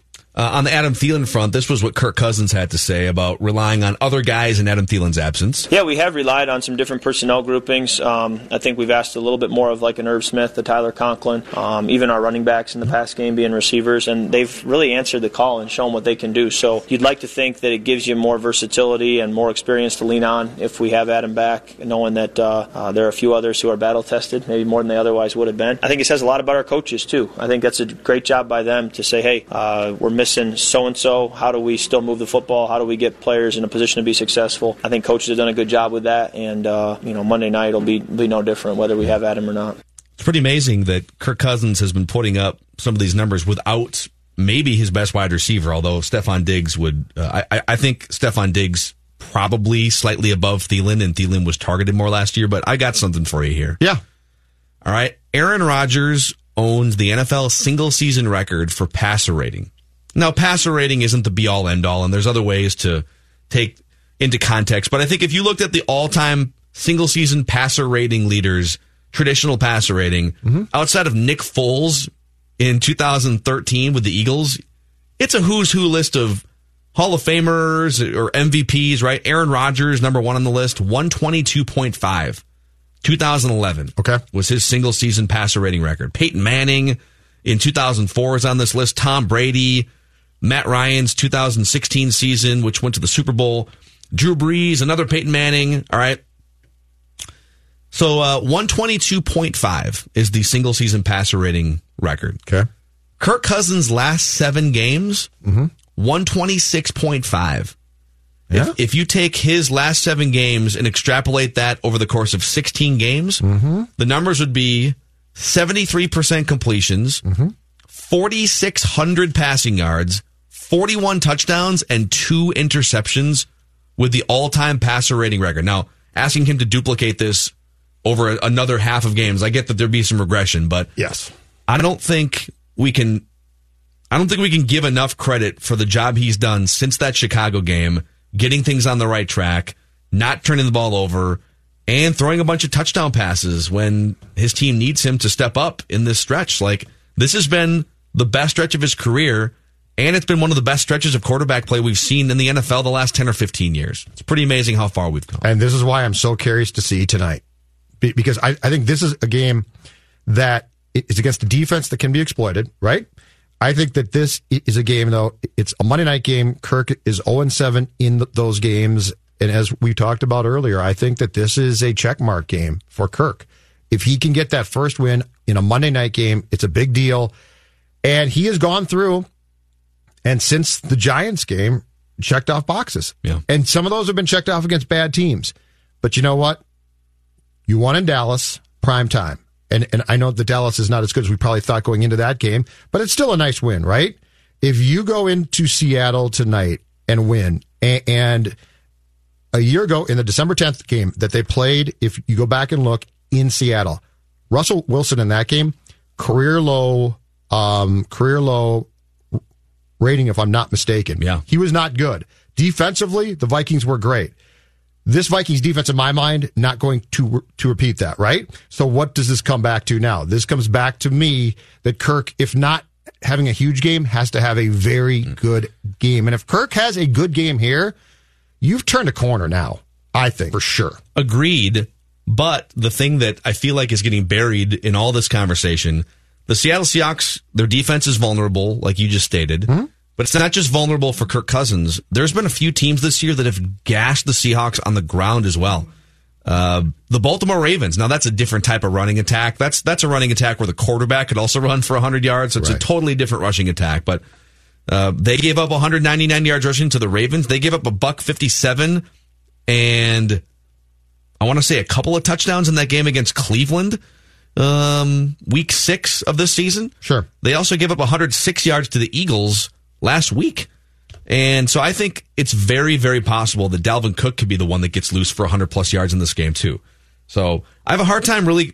I, I feel like two weeks of preparation and Mike Zimmer going into a film room and making some adjustments on defense and an extra day. It's two weeks in a day, too. And that day is like 21 hours of film watching for Mike That's Zimmer. all he's So- done, I'm sure. So it's extra time. Absolutely. But I just feel like they're I- I'm not guaranteeing a win, but I almost guarantee that they're going to have a fight for the Seattle Seahawks tonight, and then we'll just see. You're not see going to be disappointed again. I don't think it's going to be a Wisconsin. don't think it's going to be a 21 point No. loss or a 14 point loss? I don't think you get two I weeks to prepare like that. It shouldn't I be, be shocked. It shouldn't be. But I'm not picking them because I've decided. I picked the Twins against the Yankees. I picked the Gophers against the Badgers. I'm done. I'm reversing the luck completely. So are you just not picking, or are you picking no? I'm picking Seattle. Okay. By about three points. Okay. By about three points. That's fair. I am curious though, what is the adjustment? Because that pass defense has looked very, very suspect for what, like the last month or so. And that was the one thing, you know, I can't, I guess the one thing I can't get past as far as the defense goes was how porous it looked against the Broncos at times. Too much, too. That quarterback just got benched. Like, he's not good. He got benched that quick? Yeah, he he- he's been benched now. He's not good. That's hilarious. No, but my point oh my point is that's that's the question is what can you adjust and can you adjust enough and what can you do to not get torched? Yeah. Yeah, this is going to be fun, man. This is this is the biggest game of the year and the only thing that could maybe trump is the game against the Packers in a few weeks, but to make that game as meaningful as it should be. I think this is you got to win this game I think too. this game's absolutely huge. The Packers blinked when they lost to the 49ers. And if you blink in this one, you still, because of tiebreakers, would need to beat the Packers. Right. And the Packers would have to lose another game. Right. And they play just as weak of a schedule as you do. So really the only game beyond this that the Packers or the Vikings should expect to lose is the game in which they play each other. Yes. Which the Vikings should win. Agreed. But It's here. It's like a You 60-40 win game, though. Let's real quick. Let's before we get to uh, Josh here. Let's mix in. Bill's been on hold for a while. We've been taking Gopher vent line calls throughout the course of the show. Bill in Plymouth, go ahead with your Gopher vent line call. Yeah, say I am still firmly on the Gopher boat wagon. Uh, You know, on paper before the season started, it really looked like 2020 would be our year. We got a a, a sophomore quarterback that put put up Heisman Trophy like numbers. We return the return the entire offensive line. You know, we still have Bateman and we get Autman-Bell for more time. Ibrahim was, you know, stellar last year and, you know, didn't get as many reps because Rodney came back. I think next year looks outstanding. Thank you for the Thanks, phone Bill. call, and I agree. It should.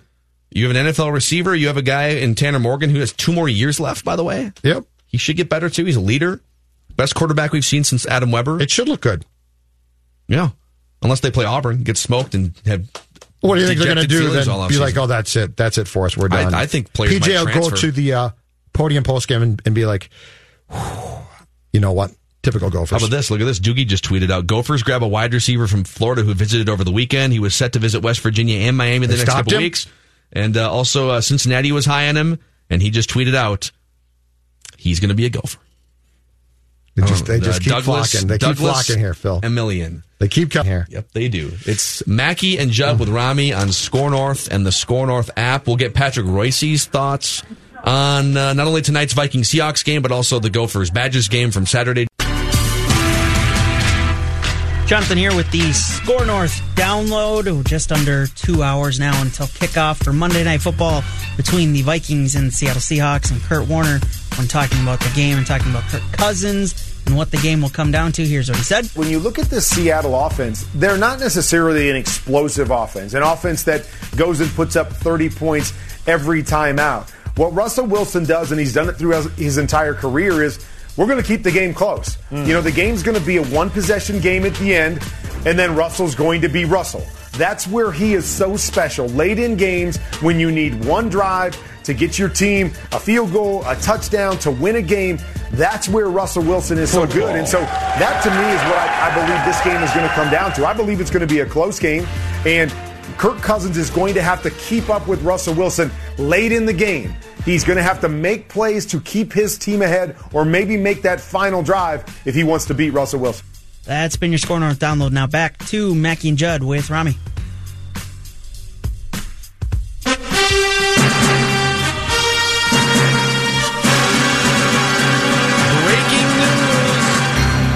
Breaking news just came across Dan Hayes from The Athletic, his Twitter account. The CJ Cron era is over for the Twins. Pour one out. Can for it be CJ called Cron. an era if you're only there for one year? Dude, he was actually, you know what? That guy put in some work, hitting some bombs in the first half of the season. Then his Yeah, thumb did. injury. Oh, Great for Jonathan's my home his run home league run team. league team for SKOR North. That's right. Uh, it's all about you. Yep. You're just figuring this out.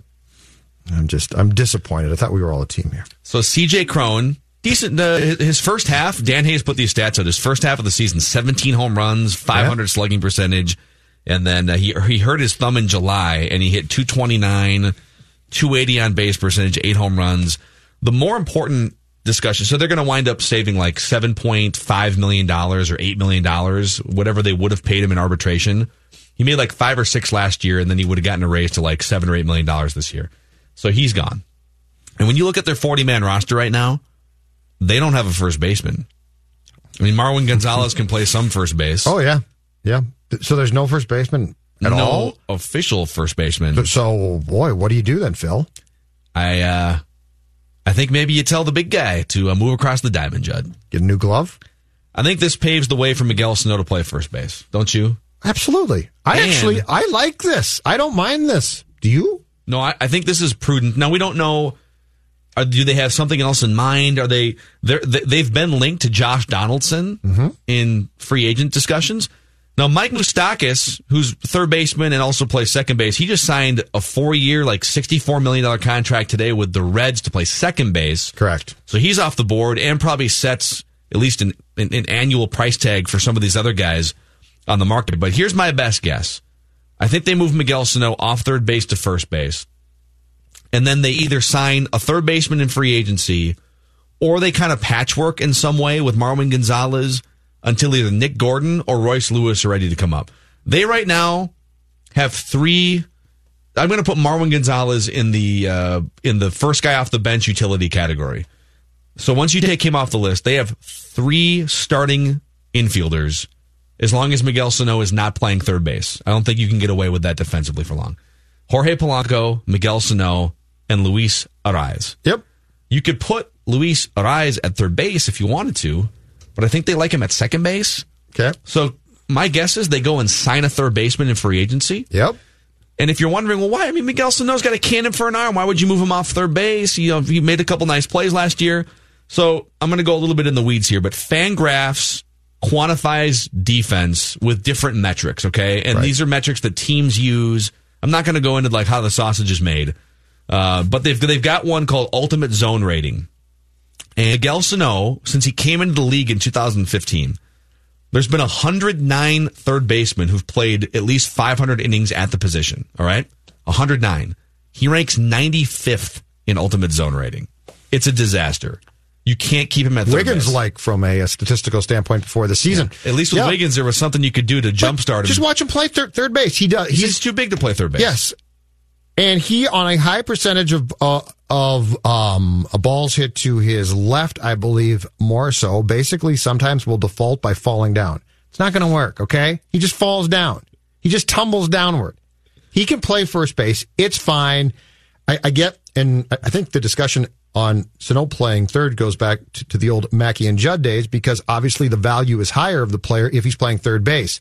But the one thing was the Twins were not publicly going to call out their defensive shortcomings last year, but they were there, right? Oh, for we sure. We consistently saw them. It was bad, And there's no way that Falvey and Levine watched those shortcomings on pretty much at some point in time, a game by game basis, and really thought, oh, that's fine. Yeah. That works. It didn't work. Yep. If he, I think Miguel Sano as your first baseman, and also like you can still put him at third base once in a while. He Yeah. just gets some position flexibility. You don't need. He can play twenty games over Marwin there. can, can play third just fine as well, too. Yep. But But you're, you're fine. But more importantly, too, you don't need to spend seven million dollars on guys like Kyle Gibson or CJ Cron. If those are if those are guys you can just kind of find, like you can find a Kyle Gibson level starter by putting Devin Smeltzer in your rotation. You know, let's be honest, you don't need to pay ten million dollars for that. CJ Cron. So what are the Rangers doing then?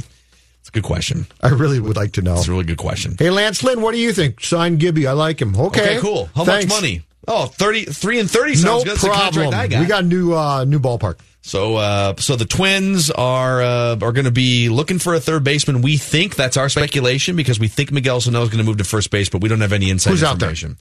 Josh Donaldson is the headline name as, as a third baseman. And I think he might be too rich for their blood.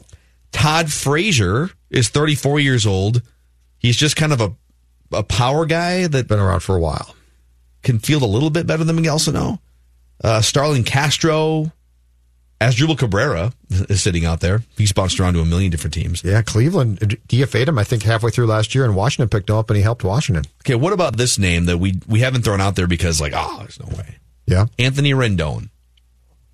That'd be impressive. What if this is their big move?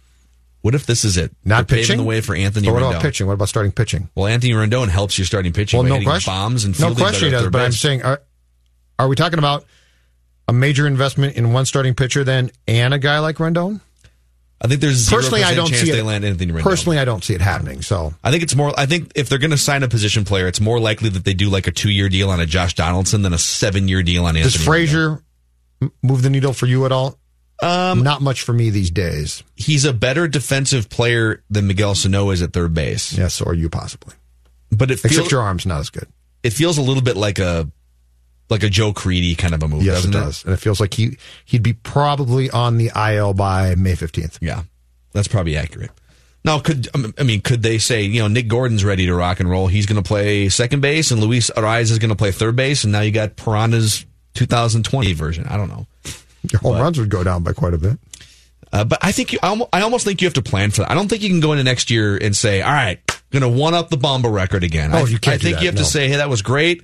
Nelson Cruz is amazing." But that's why your defense has to improve. It does because of that. I honestly, I go into next year honestly thinking huge drop off in home runs, and if Nelson Cruz plays more than 50 games, it's a huge bonus.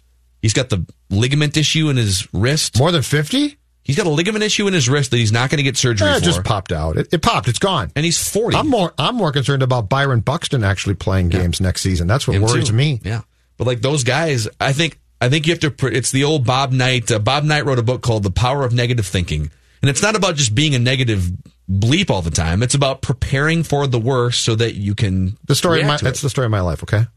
Uh, you're just kind of a negative bleep. I'm a negative, negative guy because I know that if I'm waiting, it's like Harrison Smith tonight. If the Vikings would call me, I wouldn't play him. I wouldn't play him tonight. No way. Why? Because I want him there for the next four games. Actually, the injury report should come out, the official inactive list, in like 10 minutes, I want to say. Hour and a half before game time. So, So yeah, about 10 minutes Yep, so you're right. before we uh, go off. So uh, let's bring our friend Patrick Reusse into the show here because uh, there's much to discuss. But real quick, just get your thoughts on uh, CJ Cron and also Trevor Hildenberger will not be, that just came across too. sorry, sorry, Trevor. got married I think. Trevor could be the opening day starter for the Saints, however, so he's got that going for him. Uh, boy, he lost it big time last year. Yeah, I'm not surprised. I didn't think they would tender him. Uh, I thought they might try to work out a deal with him before the before this came up. But uh, Miguel goes to first would be my guess. Yep, uh, that's what we said. there's there's also the possibility of Kirilloff uh, being there eventually because they did play him at first more than in the outfield. But uh, if you move Miguel over there, he stays over there, and you go get a third baseman, and uh, you know we got 200 million for Anthony Rendon. What do you think? That's what Phil just said. I mean, I think it- you guys it- are it ain't smoking some high quality dope right there for you. But I mean, it'd be a heck of a pickup. It ain't my money, but I'll spend it. Yeah, what uh, what what what's the number? What are they saying it's going to be on him? 30 a year? Is it going to be 30? Yeah, I think. Well, part of it's going to be. I'm guessing they're going to front. Whoever signs him is going to want to spend the majority of the money up front because he's 30 years old. But we'll see how that works out. Boy, he can hit the Oh man, you know what I love? Don't you like his you know, his presence too? this guy is unflappable. Yes, yes, yes. Uh, he's uh, and a hell of a third baseman. But of course, we got my Matt Chapman trade to make too, and that'll take care of third base. Don't worry about that. But you're giving up Berrios though, right? In that trade? No, I don't want to. I got to get. I got to get. Uh, you know, their kid, their their best young pitcher back. I'm not giving them up. It's not a two for one, that's for sure. I'm giving up Buxton and somebody else. I don't know who. Yeah. But I don't think it's going to happen. But it would. uh It would be uh interesting. I don't know. They don't you get the impression they're going to do something that impresses us? Yes. I think they need to. Yeah. Yes. Yeah. I'm I'm not sure what it's going to be. I be. just can't decide if it's pitching or not, which I think it might be. I don't know. What's do we uh do we have a parade for Bumgarner or do we just say good? I think I mean, I have a parade. You guys can join if Yeah, you Phil's want. gonna- because I, think they Phil and PJ Fleck are going to have a parade for him. I think Bumgarner goes to. There's like ten organizations that kind of know what they're doing with pitchers, and the Twins are one of them right now. And I think he, I think he gets a lot better with one of those ten teams. Well, uh, yeah, okay, but uh, anyway, this is no. It doesn't surprise me. He, uh, you know, he got he got the bad thumb and he did level off. He was he was off a good. He helped him get off to that good start. There's no no doubt about it. There was a point where you thought he was going to knock in 120 runs. He was uh, driving them in like crazy. He was a good player for them. He he really and uh, Judd and I were. Uh, Derek and I were talking about this earlier today. He really fell off in the field too the last six weeks or so, didn't you think? Yes, He- he- big he way. didn't didn't make as many plays in the field, but they got a good year about them. They don't have anything to complain about. Yeah. So, all right, Pat, a uh, couple couple football games to talk about. One that happens in an hour and a half, and the other one that happened on uh, Saturday. So, you you pick which one you want to start with. Well, uh, tonight I would say uh, I think, in my opinion, Seattle might be the third best team in the NFL. Uh, you know, behind San Francisco and Baltimore right now. And uh, but they do have their flaws. Their defense, their offensive line. Even though you look at the names, the names aren't bad, but they haven't played that well. They've uh, what uh, a guy as mobile as Russell has been sacked 35 times, which is uh, a big number. But and they don't. They certainly are flawed. Their running backs aren't much, and their receivers are a little thin. But I think uh, when you throw in the fact of the way they play defense, uh, I, I think they're really good. And uh, I would be surprised if the Vikings won. But that said, I think the Vikings are one of the five or six best teams in the NFL. And uh, whether they win or lose tonight, I I think that uh, they're still going to. I don't think they'll lose again. Whatever happens tonight, I think they'll end up twelve and four. And uh, shouldn't. and the, I think the Packers are going to get themselves a loss somewhere that you don't expect them to have. I think the Packers are. I still see the Packers as marginal, and uh, I still see the Vikings, whether they win or lose tonight, winning the division. So because they're going to beat the beat the Packers and beat them soundly when they play here. And uh, I, I can see this Packers slipping up uh, on the road somewhere against the Bears or somebody. And Gophers Badgers. Well, I um, think the line play was the big difference. I mean, the Gophers uh, certainly didn't have their best day coaching, but uh, the Packers, the, Badgers have a better offensive line and a better defensive line, which uh, has a tendency to uh, decide games. And then in that case, it certainly did. I thought that, uh, you know, the Viking, the Gophers loaded up to stop Jonathan Taylor, and they did it, but they cre- they created a lot of other openings by uh, doing that defensively and the uh, the they they put no pressure at all on the quarterback, and they let him they let a a quarterback who's certainly a confident kid, not an overly talented kid, uh, rip him up for 280 yards, and they didn't put any pressure on him whatsoever. And uh, then there were some really uh, wonderful play calls by uh, by Wisconsin, and that screenplay was as that's as far that's as far down somebody's throat as you can stick a play. That 70 yard screen pass, and as, as I've been saying. Uh, today they uh, they sat on that one for the whole game, waiting. For, they knew that one was there the whole game when the Vikings, when the Gophers played that certain defensive set, and uh, they ran it. And as I said uh, today, uh, that was a 70 yard play with a white guy running. that one was so open, for God's sakes. That wasn't even Jonathan Taylor.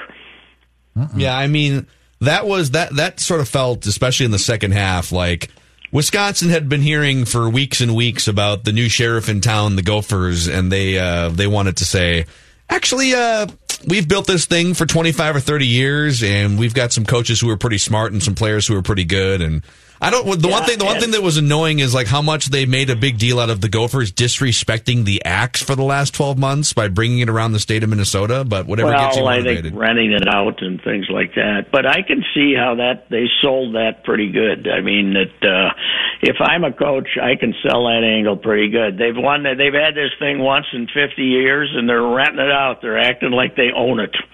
And uh, I, I would think you could get a team fired up about that, wouldn't you? Yeah, I think I Well, think they he did. clearly did. Paul Chryst did. a great job of that. Uh, fourth and two at the Wisconsin 35, up by seven. Don't you have to go for it? idiotic not to. It was I don't know. I've even though he'll never he'll never second guess himself publicly, uh, Coach Fleck, even though he says this is all on me, but then he never takes responsibility for any of his screw ups. He, you know, specifically when asked about him, he never admits he screwed something up. He's a very disingenuous fellow in that uh, area, that's for sure. By this nonsensical, hey, this is all on me, it's all my fault, and oh no, I didn't screw up running on the field, and I didn't screw up on fourth and two, and I didn't screw up calling timeout and running a sweep on third and ten. Uh, and uh, it was idiotic. It was it was it was unexplainable to not to go for it there. You have a seventy percent chance of making those two yards with the with the talent you have on that team. It was idiotic. With- it wasn't the only idiotic thing they did on that, uh, on Saturday. with no real risk either. And I and I get that like you could fumble or throw an interception. You could do that on any play. I'm, I'm talking about the field position risk was almost zero. Yes, And- there's none. There's and- none. I don't. I don't get it. I don't get it at all. And don't you think? Well, maybe I mean you check me on this if I'm wrong. I, I agree. The Badgers uh, they outplayed the Gophers on the line of scrimmage. The Badgers outcoached the Gophers, but in that moment, you're already up seven nothing. If you go up, if you go for it on fourth and two, and you go up ten nothing, or if you go up fourteen to nothing, I think the game's different. Even though the Badgers are better, that's a huge hole to dig out from underneath. Oh, hell and you gave it right Yeah, back I mean, to them.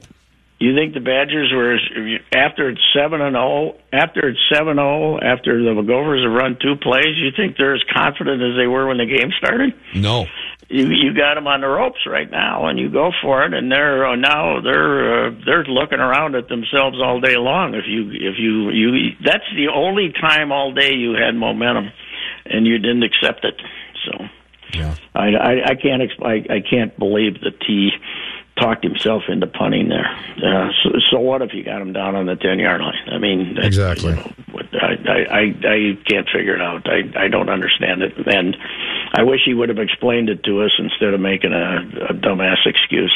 And if he would have just said, "Yeah, I wish I had it to do over again," we'd all feel. And by the way, let me point out this: I don't complain about him not beating himself up for decisions publicly. I complain about him saying he puts it all on himself and then putting none of it on himself when he's called on some of these plays. That's what I get upset about. Just shut up about the don't throw in that platitude every week like it means something when it doesn't mean anything that uh, it's my fault we lost.